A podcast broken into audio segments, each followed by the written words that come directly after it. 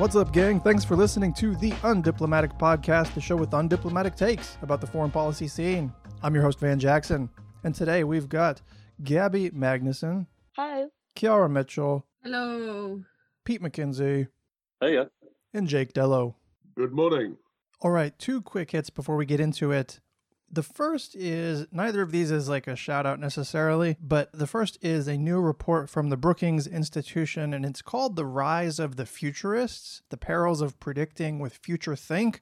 Um, I actually know one of the authors, Alex Montgomery. He's a hot shit political scientist who does uh, quant stuff, uh, a lot of like network analysis type stuff. He's very good at what he does. This report is taking issue with basically futures studies as a as a field um, implicitly. But what they're arguing is that when people who use scenario analysis and war games and other um, techniques and methods of analysis that is like all part of like the futures studies canon when they make predictions they're doing so erringly or they're taking on risks because they are make, creating expectations about the future that are not probabilistic but what they call is like possibilistic right you're chasing possibilities or you're presuming that something that's possible will be. And insofar as that's what they're arguing and that's what they're critiquing, that's correct. That's not what you're supposed to do,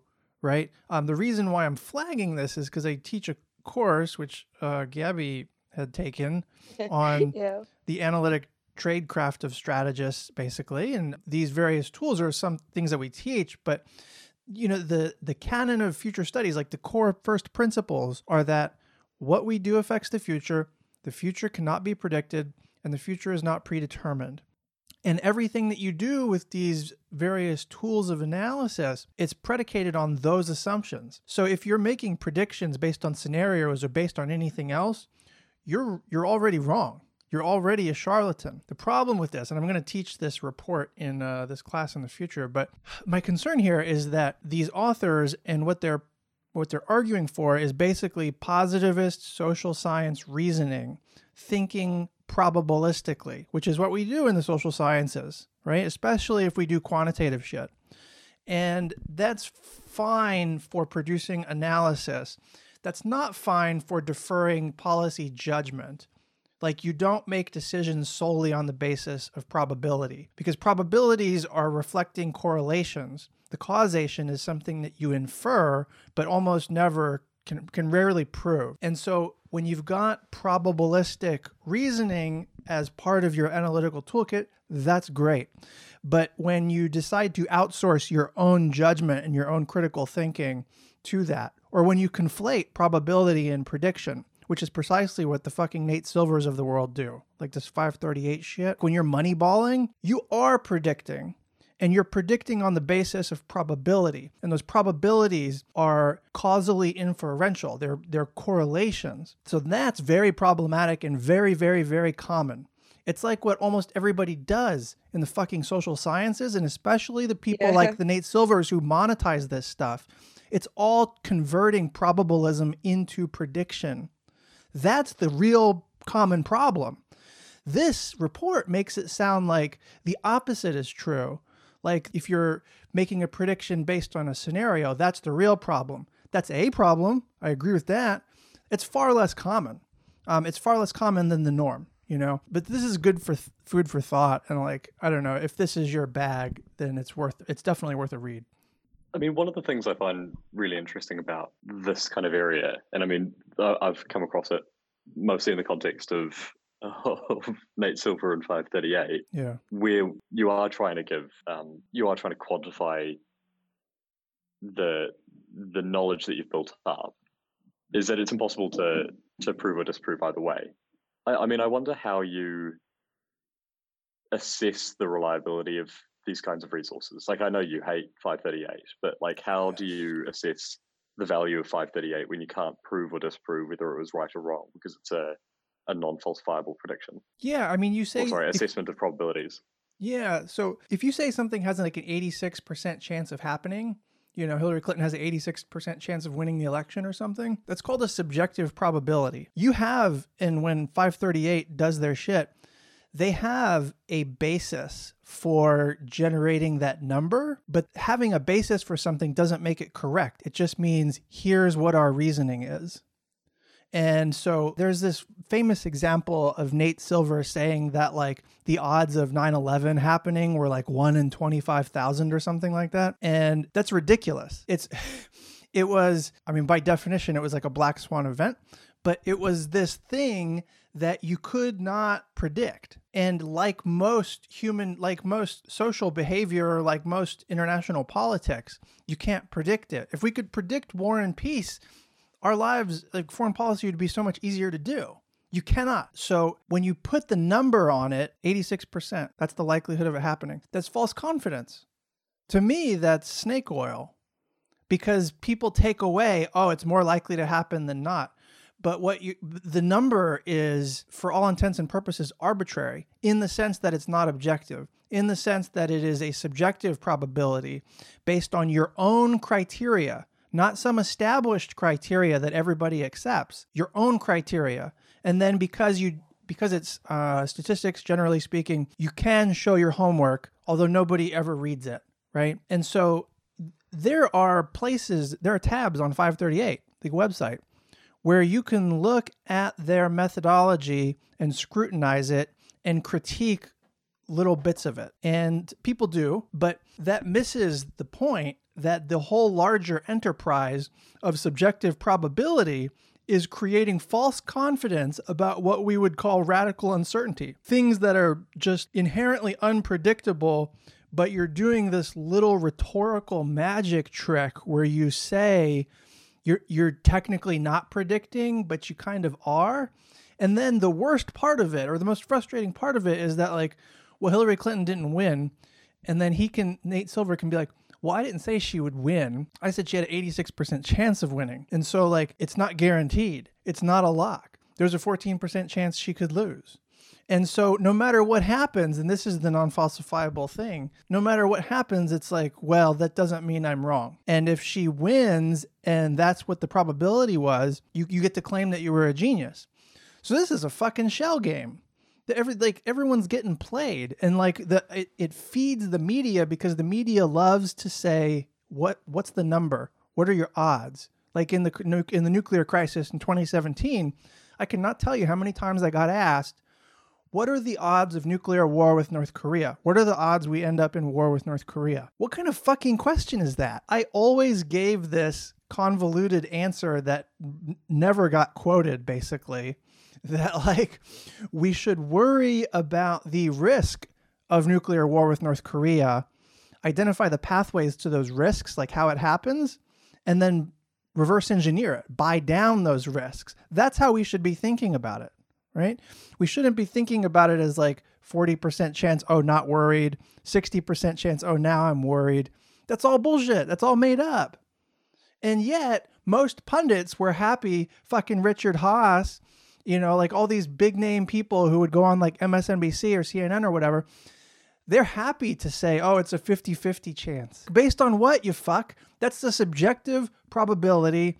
And it's even worse than the Nate Silver shit because there's no analytical basis for it. It's literally your fucking finger in the wind. So I don't know if that answered your question. But subjective probabilities annoy me because like literally anybody can come up with one and it creates false confidence, you know? Second quick hit from the Jerusalem Post. The former Israeli space security head, Haim Eshed, has claimed as if it's just fact, right? He's he's stating this in a very nonplussed way that there is a quote unquote galactic federation consisting of the US and Israel and aliens from a, another galaxy. and yes, and uh, that they can't reveal it yet, even though he is, because humanity isn't ready to know it. He is I feel like he should go to jail for this because he's he's absolutely lying, but there's certain percentage of people who are going to believe it. I want to believe it, but I know he's actually lying his ass off. I 100% know it because there was some small part of me that joined the Air Force back in the day and got into intelligence to find out if there was fucking aliens, and there's not, man. like, or at least not that we know of, you know? I was gonna say that's what you would say. Yeah. right? That's- I just, As uh, signed up members of the deep state, we're here to propagate all of the lies. this is actually a deep state podcast. I'm here to completely just deconstruct everything and peddle disinformation. Don't Um, believe it, everyone. They exist. They're real. I've seen them myself. I swear. Trust me. I'm trying to make you all critical of capital so that you're focusing on it and not looking up into the stars. Um, so, fuck, man, this is so fucked up. It's, I want to believe, and I hate this guy for flirting with me like this. And the the thing that like, you have to know two things. One, there's nowhere in the national security, even in even super compartmented secret stuff in national security, there's nowhere to hide it where it won't leak. There was a time when fucking Stuxnet was like the most secret compartmented thing in the world. It took like six months for the whole world to find out about it. The sh- shit leaks. It always fucking leaks. Nothing stays fucking secret, man. It's just how it is. And there's, it's not like you could advertise on USA Jobs or something for like who's the the fucking alien analyst. Like, where's that job? If there's bureaucrats working on it, where are they coming from? And are you telling me that like politicians would know about this and keep it secret? Are you telling me that Trump would know about this and keep it secret?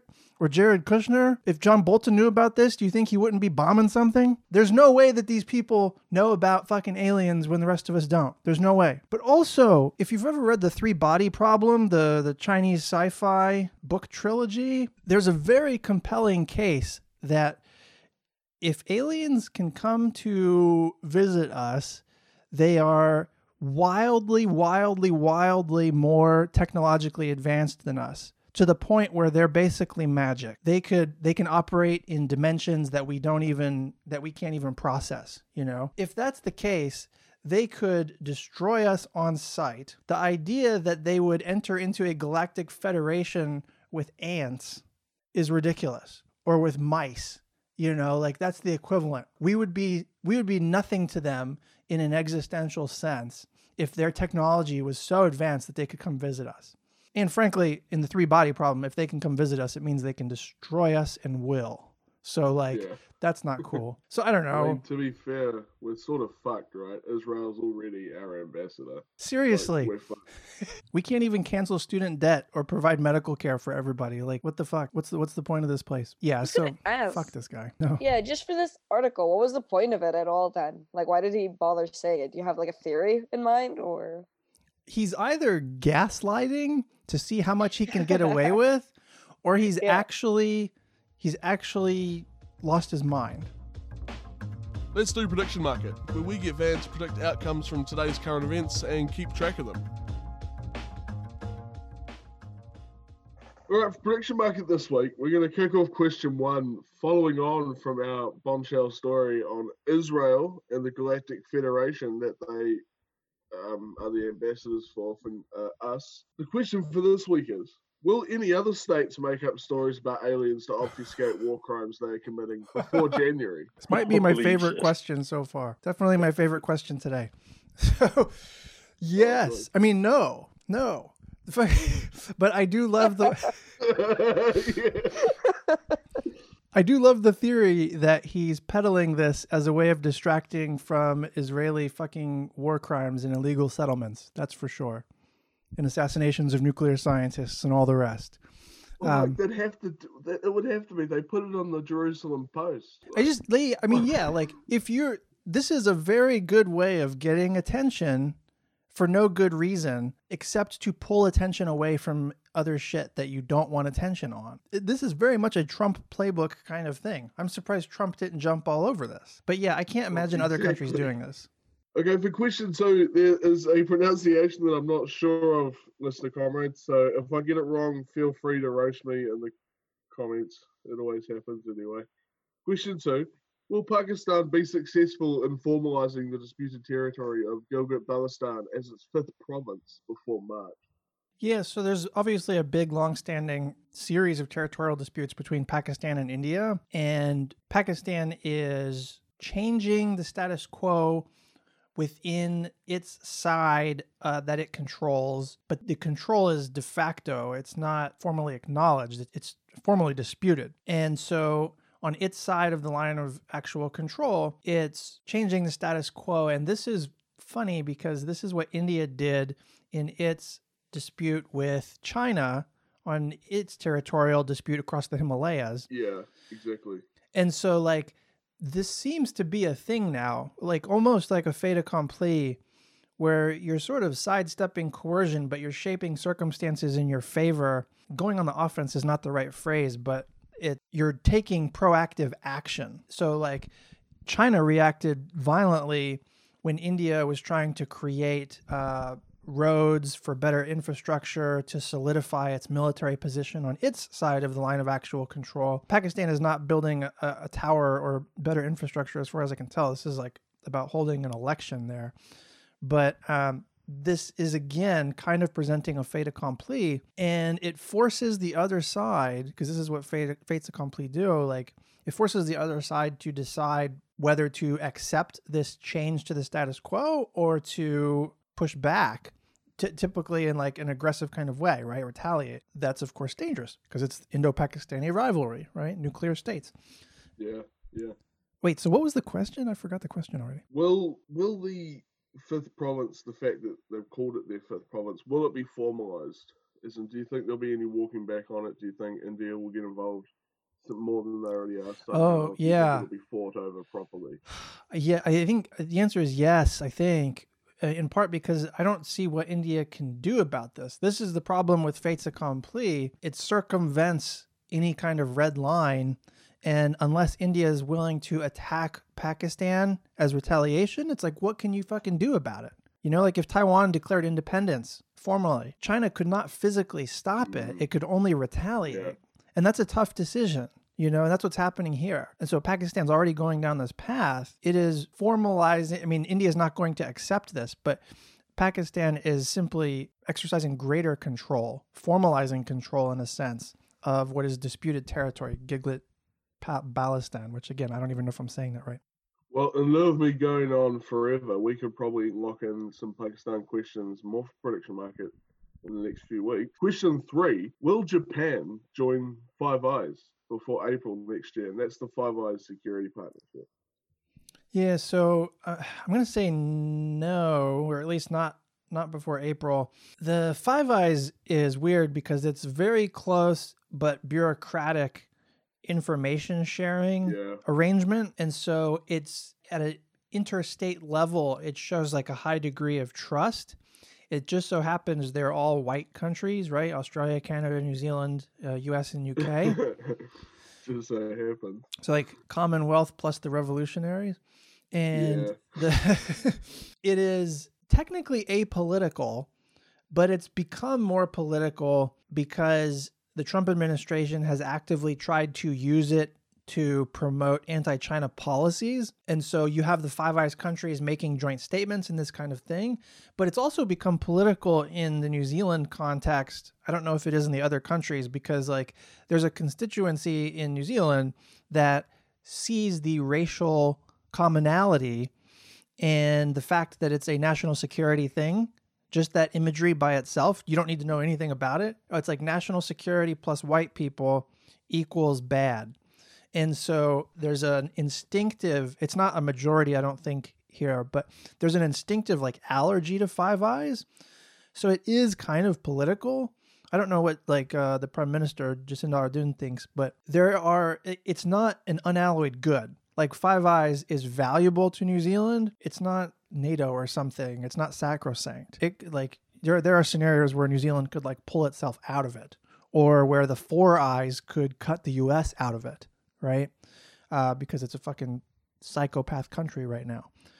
And so like in that context bringing in japan like if if trump won another term i could see japan joining because it would add to the politicization of five eyes in the anti-china direction. I think there's a strong case for including japan at some point or carving out some kind of like quasi like five eyes adjacent status for them because japan is very close with all of these countries um, especially australia and the us but it's too it's too political right now and five Eye- five eyes is not in the business of expanding. That's not that's not a thing. Like enlarging Yeah. five eyes is not automatically a good thing. So like i'm i'm open to the idea. I could see it happening eventually. I don't think there's any hurry for it though. Five Eyes is weird in the New Zealand context because it's become this proxy for how much do you support New Zealand's traditional security partners. And the reason that's become the case is because no one wants to say how much do you support remaining aligned with the white colonial powers, yeah but also New Zealand doesn't have any other strong relationships. We left ANZUS sort of, we try and maintain some sort of strategic distance from all of these powers. So Five Eyes has become the only kind of formal institutional connection that we have between them, which I think is different in most other members because you know Australia and America have a, a, a strong bilateral relationship. The UK and the United States uh, have a similar thing. So you don't have to do the same kind of weird wordplay to to hide what it is you're really talking about, which is strange and interesting in New Zealand at least. Yeah, yeah. And then, like it shouldn't it shouldn't even be in the public sphere. It's it's literally secret information sharing, you know? Like it it doesn't have to be more than that and it was never intended to be more than that. We do Australia and the US and the UK and Canada need to share information with each other like crucially. Like Australia is a collection site for signals intelligence that the US uses that is extremely valuable. We couldn't afford to break off from Australia, you know, the information sharing arrangement. New Zealand is a net taker of intelligence because it doesn't operate a whole intelligence collection system of its own. And so it's like, do you want to be blind on intel to, you know, transnational terrorist threats or something? And it's like that's what's at stake with the existence of Five Eyes or being part of Five Eyes. But it's it has this political look to it. You know what's funny is in New Zealand, I don't want to keep going on about this, but like I've noticed here that there's like a weird longing for the like Victorian Empire days. And Yeah, it's by some. it's like a, it's a thing in my mind it's like everybody wanted to break free from empire but then when you talk to australians and kiwis there's a weird sentimentality about the empire because it is like for a long time it was the identity It's- now it seems to be more of a political question like yearning for empire is almost like virtue signaling that you're on the right or something is that is that correct It's just virtue signaling that you're yeah you're on the right to an extent, but the only comment I'd really make on that is it's just a commentary on how how white the corridors of power are. Because I can guarantee you, no Maori person would ever feel that way. Or, Of or course. if they do, it's very and it's it's very it's very sad because you're right. People do have this longing for this time that was just so heinous and wrong. it's interesting because it's a current question future of five eyes Time for Stay Off Twitter, where we curate the best and worst of Twitter so that you don't have to. All right, for stay off Twitter this week, uh, two quick ones. One is from uh, Buddy Ankit Panda. He's at Carnegie now. He was at the Diplomat for a long time, but he's just noting this news story that there are a bunch of American states, all the red ones pretty much, who are orchestrating efforts to throw out millions of American votes to not validate the election results, right, for the presidency. And Ankit says, I'm curious what our friends in democracies overseas think of all this business. I mean, the idea of America just brushing this all off and stepping up to credibly lead an quote alliance of democracies against China in the coming years seems optimistic. I think that's right. Everyone overseas is watching this. They see this is the problem, right? The establishment thinks of Trump as anomalous. They try to hide America's embarrassing flaws because that's the only way that you can make a claim to leadership. It's the only way you can claim the exceptionalism that you were born and bred with. It's all you know. And so you hide you hide the crazy uncle who believes in QAnon, even though they have seats in Congress now, right? You try to say, well, yeah, Trump won the presidency, but that was an anomaly. Couldn't happen again, right? And the rest of the world is not a fucking idiot. They see that this is a, Trump is a symptom of a larger problem. That symptom lives on. He lost the election, and still you have legislatures working to overturn the election result. That is active authoritarianism. That is an attempt to actually end democracy. The result of, of their efforts determines whether America is a democracy or not, right? If they fail, we stay a sort of oligarchic democracy. If they succeed, yeah. we're officially not, you know? And so everybody is seeing this. Free and open anything is a fucking joke. American leadership is a fucking joke. And America, Biden has a hell of a problem because it's like our rhetorical talking points are very dissonant with the reality of like who we are. And yet there are still like a number of countries overseas who rely on us in different kinds of ways, you know, not least our allies. So it's it's a difficult situation. Second tweet from James Palmer, friend of the pod, uh, Foreign Policy magazine deputy editor. So he just says somewhere in the depths of the Chinese military academic system, there's a guy who believes everything U.S. Marines say about themselves and has been writing excited reports about it in the same way that Western media do about Chinese military bullshitting. The American The Americans have built super soldiers who can whip half a dozen army men with one arm tied behind their back. Even their penises are so huge they can be used as a weapon, according to this secret Reddit military forum I have accessed. this is so it's true. Like if you folk the reason this is why methodology matters. The reasons why why you select to analyze certain information and the credibility that you give it, the representativeness that you get it, give to it matters a lot, right? And this should be obvious, but like James Palmer found a way to express it in like a not wonky way that really brings the point home, right? If you talk to Marines in person or on a blog or in any format, basically, because I've worked with them for years, they will talk about the size of their penises, their sexual prowess, and their killing ability. And if you take that all at face value, you'd think they're fucking super soldiers, super soldier sex gods, right? And like, it's obviously not. well, it's not. Yeah, they're not mutually exclusive. But you like nobody would take what Marines say as face value or as policy, right? And so, like the idea that you're going to extrapolate from the hardest of the hard of the U.S. military, the people who are like the most focused on being psychopaths professionally. It's their job to kill. That you're going to extrapolate from that, like U.S. foreign policy or U.S. intentions in the Pacific or something. That's laughable. And yet, that's what a lot of China watchers do, right? That's what these guys. Oh, do you read Mandarin? Did you hear about the Seventh Party Congress? Did you read the PLA fucking manual guide for fucking whatever? Those are data points. We should care about what different people in the Chinese system say, but then you have to be careful about which pieces of information that coming out of China that you choose to amplify and claim represent Chinese intentions or Chinese policy. So James is calling for the thing that nobody cares about anymore, which is nuance and sort of like systematic thinking.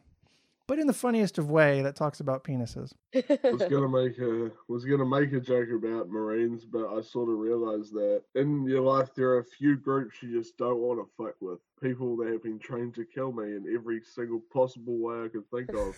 is not one of them. So, my first read of the week is from Jeffrey Lewis, professor at the Middlebury Institute and working over at the James Martin Center for Nonproliferation Studies.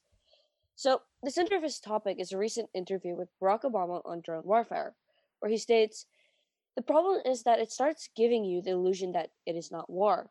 It started becoming too easy, and I had to impose internally a process to remind everyone involved this isn't target practice. So, to this, Lewis goes, the introspection is great, but it is worth remembering that people who told him this at the time were treated like crazy hippies. There's a large body of literature about this precise illusion and how it lured a series of Cold War presidents into ill conceived covert action. So I gotta know, Van, were you one of these crazy hippies?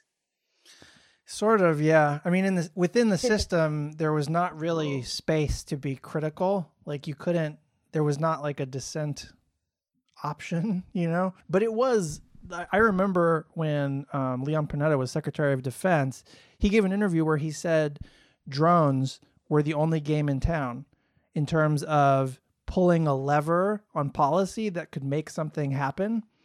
Like there weren't you, you know like you move force posture around and it's very slow and you have to deal with a lot of bureaucracy and it costs a lot of money. You obviously aren't going to start a new war um, because that's very costly and it was very anti-Obama and anti what the mood of the moment was. What are you going to do? You can only send John Kerry on a plane so many times. Like what's that going to achieve?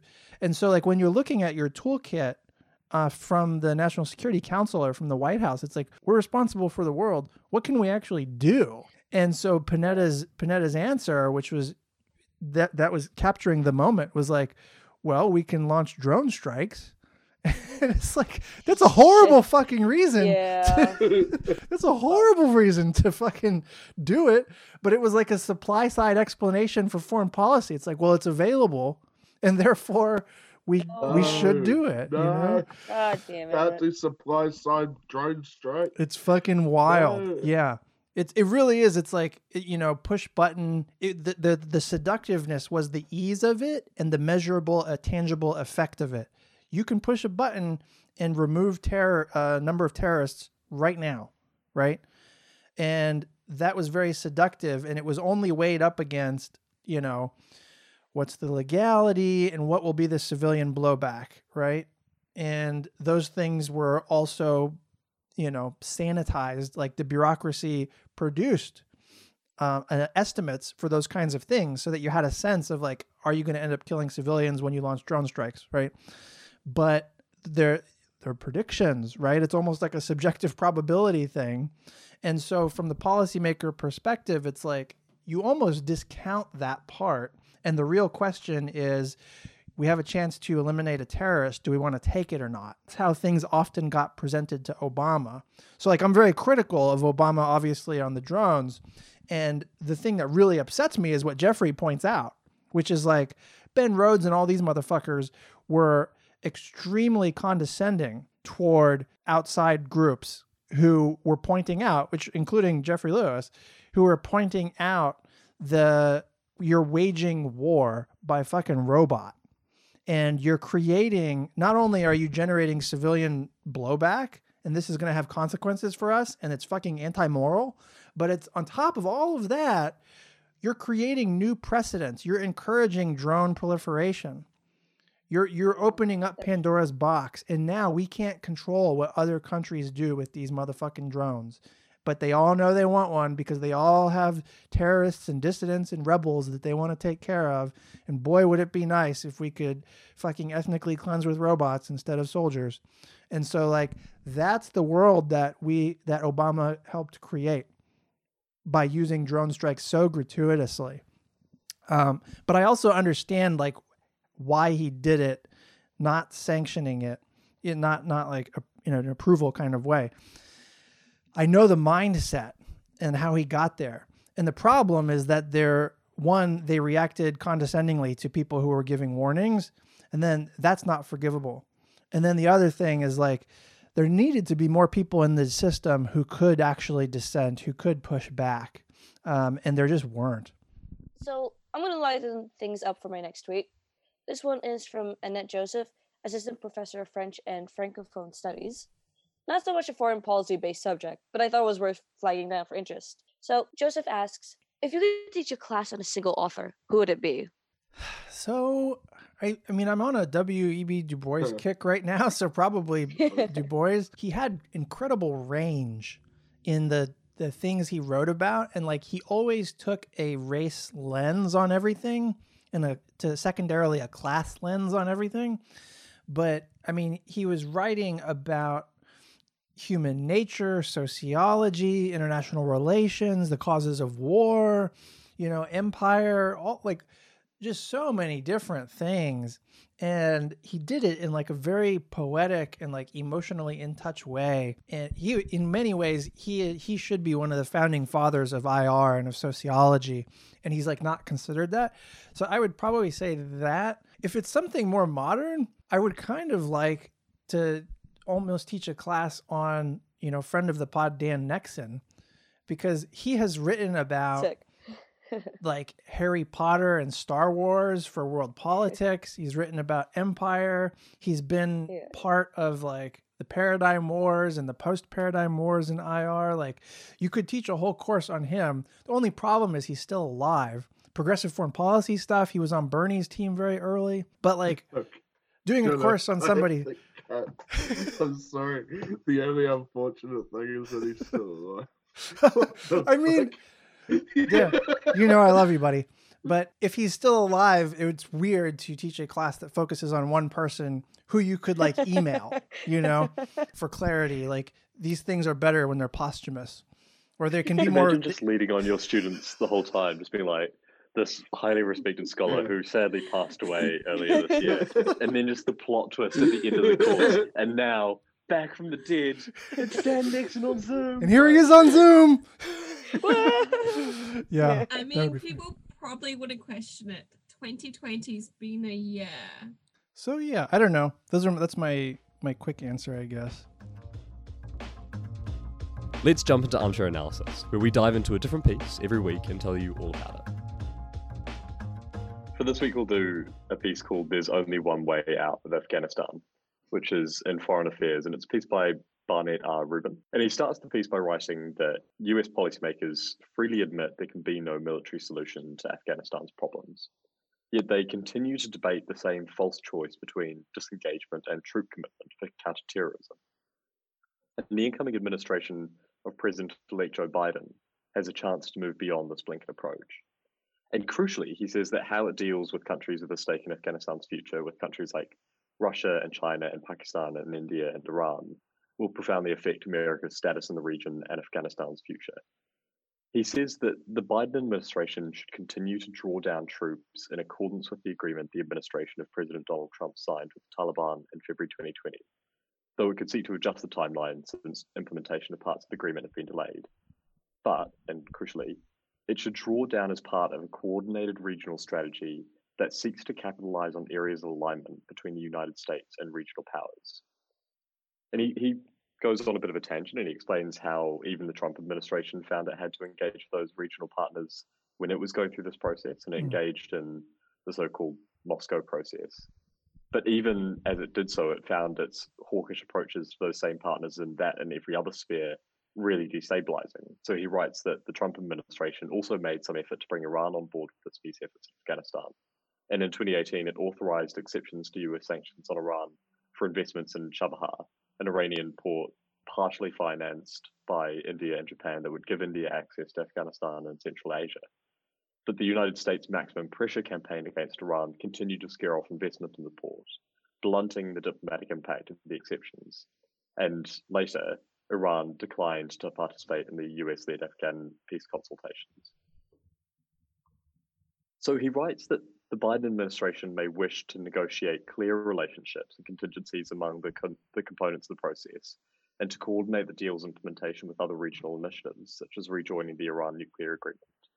But doing so will require coordinated diplomatic outreach to Afghanistan's powerful neighbors, all of whom, except India, have political relationships with both the Afghan government and the Taliban. Which brings up the question of, of how. How would you do that? And he writes in this context in very specifically about each of the different countries. But I think most interesting, he writes about China, and he says that there's a couple of things that the, the states could do. First, engage in more joint training of, of Afghan uh, foreign policy and military officers, which is not controversial. Allow the purchase of Chinese helicopters for Afghan use, which is slightly more controversial. And then he writes that China could be enticed to step up military cooperation in part because of its interest in northeast Afghanistan, which borders the Xinjiang Uyghur Autonomous Region. Beijing has imposed a draconian regime of surveillance and detention in this region to suppress what it characterizes as the three evils of separatism, extremism, and terrorism. Its repression extends far beyond what might be justified by legitimate security threats, but legitimate security threats nonetheless exist. So my read is he's saying that America should use that as a as a push to greater security cooperation. Yeah. And then he, he starts to kill even more sacred cows. He says that America should support the Beijing, uh, the China's Belt and Road Initiative, and writes that Beijing's signature infrastructure building drive has undeniable appeal. That one 2017 Asian Development Bank study estimated that Asia will need 26 trillion in infrastructure investment between 2016 and 2030, and nowhere is that need more acute than in Afghanistan. Andy recommends that America joins the Asian Infrastructure Investment Bank and saying that a significant capital contribution would make Washington an influencer as well as a critic. The reason I found the piece interesting is because I think it's 100% right on the core idea that continuing a military oriented approach to Afghanistan without engaging in regional diplomacy is destined to fail. There's just no chance that that's going to succeed in resolving Afghanistan's problems or in extricating America from the issue. Hmm. What was difficult about the piece was that it is trying to conceptualize what that regional diplomatic engagement might look like. And regardless of whether you agree with his policy prescriptions, I think the, the thing that it conveys is that regional diplomacy is hard and it requires making really significant compromises and trade offs, regardless of, of what you're pursuing, which is part of why America and almost all countries, but America most particularly, often don't like diplomacy because it requires those hard trade offs. And it's why America tends to take the military option instead, even though it's not likely to succeed. Yeah. But I mean, Dan, what, what did you think? What was your take on the piece? Man, every every every line almost, I was like, "Oh, this is profoundly good." Oh, this is stupid. Oh no, I agree with that. Oh no, I disagree with that. I kept this thing was like jerking me in both directions constantly. Um, I think the analysis is extremely good. I think the meta point he's making is extremely correct, which is that like the decision about troop withdrawal, yeah, it needs to happen, but it needs to happen in a smart way that the Trump administration has been incapable of. And by smart, it means accounting for what the effects of withdrawal will be and how you can shape those effects through regional diplomacy, through embedding your withdrawal decision in a regional diplomatic context, because Afghanistan is literally surrounded by other great powers and serious power centers at the intersection of all of geopolitics, it seems like. And so, like, the idea that you can just give a stiff arm to Iran and to China and to Russia and then just do what you will. That's hubris, bro. That's fucking unipolar moment shit. And that's how we got into this mess in the first place, frankly. And so um, I like a lot about this piece. I'm way cooler on the notion of um, some of the China recommendations. Something so something that I do think comes out of this piece. It's a very challenging read. I like I think people should read this even if you don't care about Afghanistan, if you're into foreign policy. There's a lot here to noodle on and to think about. One thing that uh, I think is right that nobody has ever said, I don't think, is that Indo Pacific as a regional construct is too big. Sometimes you can think about it, an Indo Pacific strategy. There's some value in thinking strategically about this region that spans from South Asia over to the Oceania. But there's a huge fucking strategic disconnect between continental Asia and maritime East Asia and the Pacific they have two different like logics and sometimes they they connect right? Um, because china is like kind of in the middle of them both. But we need our own continental asia strategy separate from a maritime strategy or a primarily maritime strategy that deals with east asia and the pacific. These are two separate things and the the zealotry about indo-pacific has blinded us to that truth. That is true. That's real and this is a very good example of it because there's no room in Indo Pacific strategy for figuring out Afghanistan and getting out of Afghanistan, frankly. Um, and so I, that is not a realization I think I would have come to were it not for this piece. And I do think that there has to be some cooperation with China precisely because it's already there, it's already an influential player. And there is a very high, what I would call risk not inevitability, of Afghanistan becoming part of like a Chinese sphere of influence. And we need to have a conversation at some point about like how bad or acceptable that would be because there's on the left there in the US there's a divide about this and spheres of influence they can be a basis for near term stability. They're generally not long term stable and they're usually undemocratic, right? There's a question about how much we would want Afghanistan to become part of a Chinese sphere of influence. But then there's like the policy prescriptions in this piece is like join AIIB, Asian Infrastructure Investment Bank. Maybe I wouldn't do it because of Afghanistan. And I do think it's true that like just being stock opposition to Belt and Road Initiative and to AIIB, all these infrastructure plays that China's got.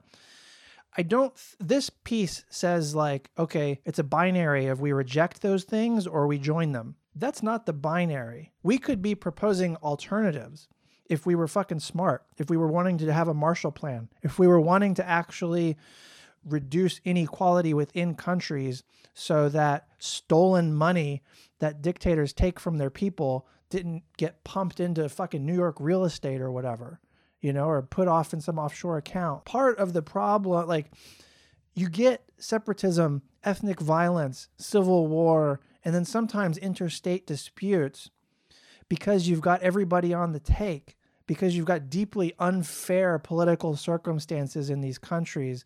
And so the question is like, can we do something to help remedy that? And that gets at like the core causes of insecurity. That I, I mention all of this because signing on to China's like imperial projects is not necessarily the solution, but I, I'm also not um, instinctively opposed to it, right? Because there is an infrastructure need. And so, like, I don't have the solution at this moment, but I'm not ready to say, in the name of Afghanistan, we should fucking endorse and legitimize everything China does.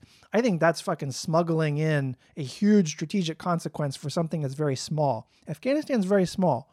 We have to keep into perspective what this is, right? We only care about Afghanistan, as America at least, because it was the safe haven for Al Qaeda, for 9 11. That is something we cannot permanently fix or prevent. And our troop presence there won't fix or prevent that. And our troop presence there has created the endless wars. It is the endless war. And that has created militarism of the police, militarism of the state, expansion of the national security state, the justification for the drone strike problem. So, like, all of these negative problems come from our long term military presence in Afghanistan. We do have to draw down intelligently in a regional context. The how is not as straightforward as as this article describes, I think. And you don't want to withdraw in a way that sort of like legitimizes Chinese control over this region, just as you wouldn't want to withdraw in a way that guarantees that Al Qaeda and the Taliban stay best friends, which is like the real that's the core problem. And so like I was I was speaking at an event a couple weeks ago a guy in the audience asked me what I thought Biden would do on Afghanistan withdrawal because he was worried, this dude was worried that China would take over Afghanistan. And so he he thought US troop presence in Afghanistan kept the Chinese at bay. I'm not super interested in China owning Afghanistan, but I also don't want China to be the reason that we stay. And so like in his question, I almost saw a morphing or an evolution in the rationale for US troop presence in Afghanistan. And it's like that would become a truly endless fucking war if the reason that Yeah. we stayed was because, well, if, as soon as we leave, like we substitute Al Qaeda for China. That's a fucking losing hand, too, you know? So I don't know. Like, there's no great solution here. I just know the Trump administration is not equipped to deal with this. They've proven that. Um, that Biden's got a shit hand and that we do, come hell or high water, have to withdraw troops in the next few years. It has to happen, and it has to be pretty complete. But I'd like to think that there's a way to do it where we don't aid and abet fucking Chinese expansion of its surveillance ethnic cleansing uh, from Xinjiang over the border into Afghanistan. Like that, I think we can avoid legitimizing that. All right, time for Ask Me Anything, where people ask me anything. So for this week, for Ask Me Anything, I have two questions. The first one is from Jordan Hayward. What is your take on Mayor Pete as ambassador to China? So politically, I think it makes sense. Uh, Mayor Pete is pretty green. He has no foreign policy claim that he can make in terms of expertise. Uh, it's kind of a tradition that a you know presidential candidate would have some foreign policy chops, especially like an apple polishing presidential candidate, um, which is his kind of brand. You know, Buttigieg is not my guy. He's fine. He's a liberal technocrat kind of guy. A guy I know told me recently that he spoke to someone Buttigieg grew up with, and back when he was in high school, he was telling people he was going to run for president.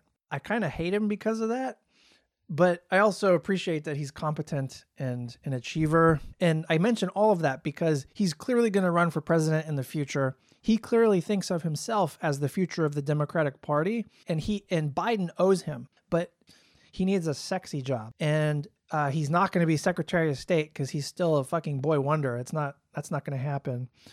And so they were talking about UN ambassador, but there was like way more qualified people um, that suited the position better. So it's like, what can you possibly give this guy who is my age that's sexy? Ambassador to China is like the sexiest thing left. and so that I think I think it makes a lot of sense. It would make more sense if it was a you know China expert as ambassador, but like the nature of ambassadorships is, tends to be like pretty corrupt anyway, and it's based on like political patronage. So this kind of makes sense to me. Hearing uh, Pete Buttigieg and sexy in the same sentence over and over again is making me really uncomfortable. Question this week is from Ted Simpson from Orlando. Hey man, this may sound out of left field, but wondering what movies define you. I mean, if you had to point to five movies that were point, important to your life or something, what would they be?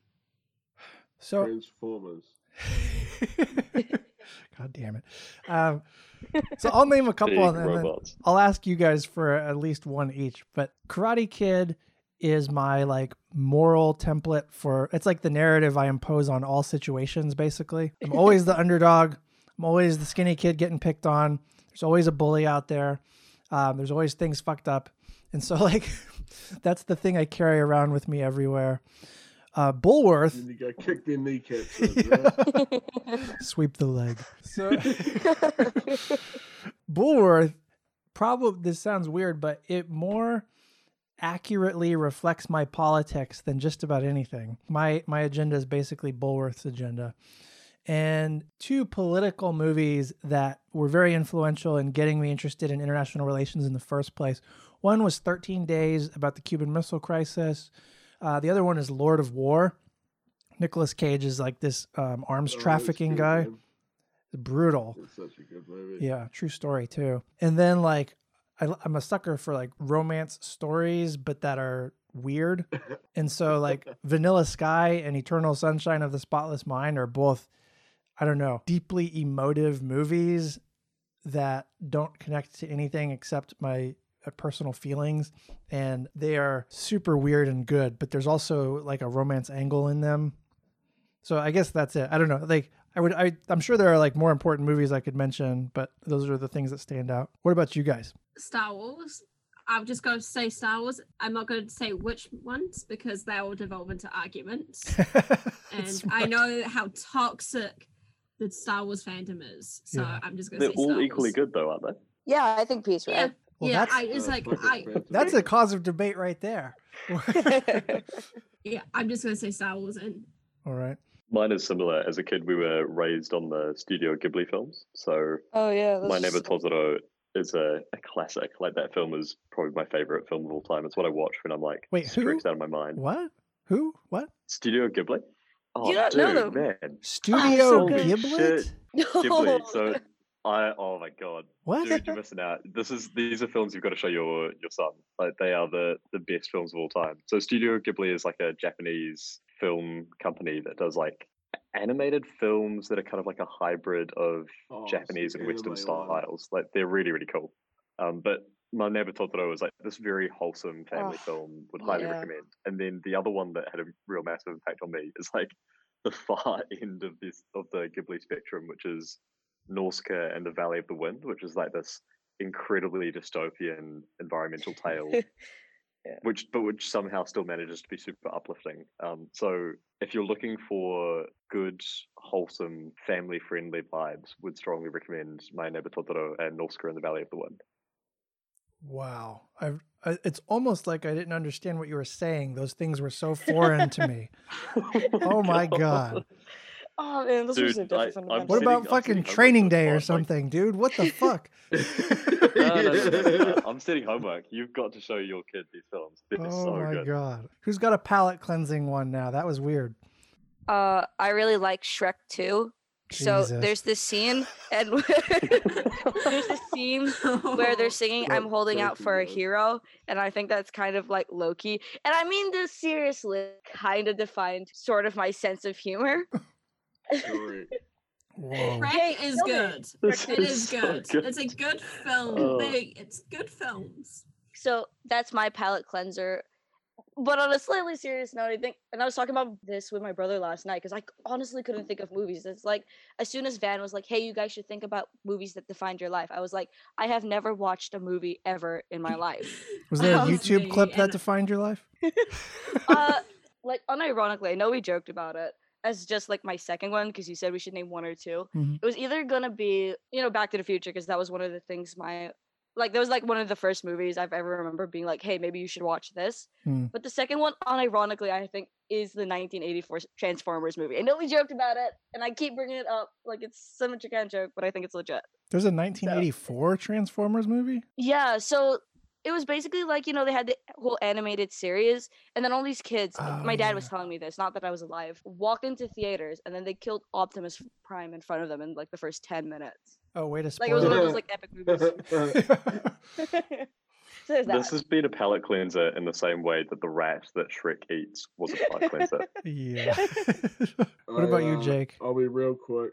Out of context, I'm not going to give any context like Comrade Ciara. Uh, there are four. There's Children of Men, That was good. uh, Apocalypse Now, Big Lebowski, and Oh, The yeah. Muppets Treasure Island. Jeez.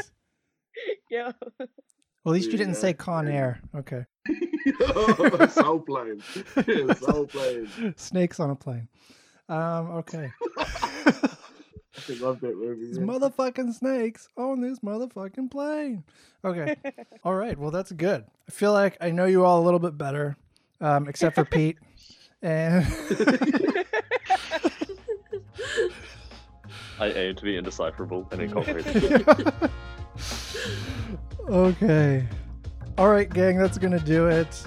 Buymeacoffee.com slash undiplomatic to buy us coffees. Give us a rating, shout out on iTunes or wherever you're listening to us. And uh, catch you next time. Peace.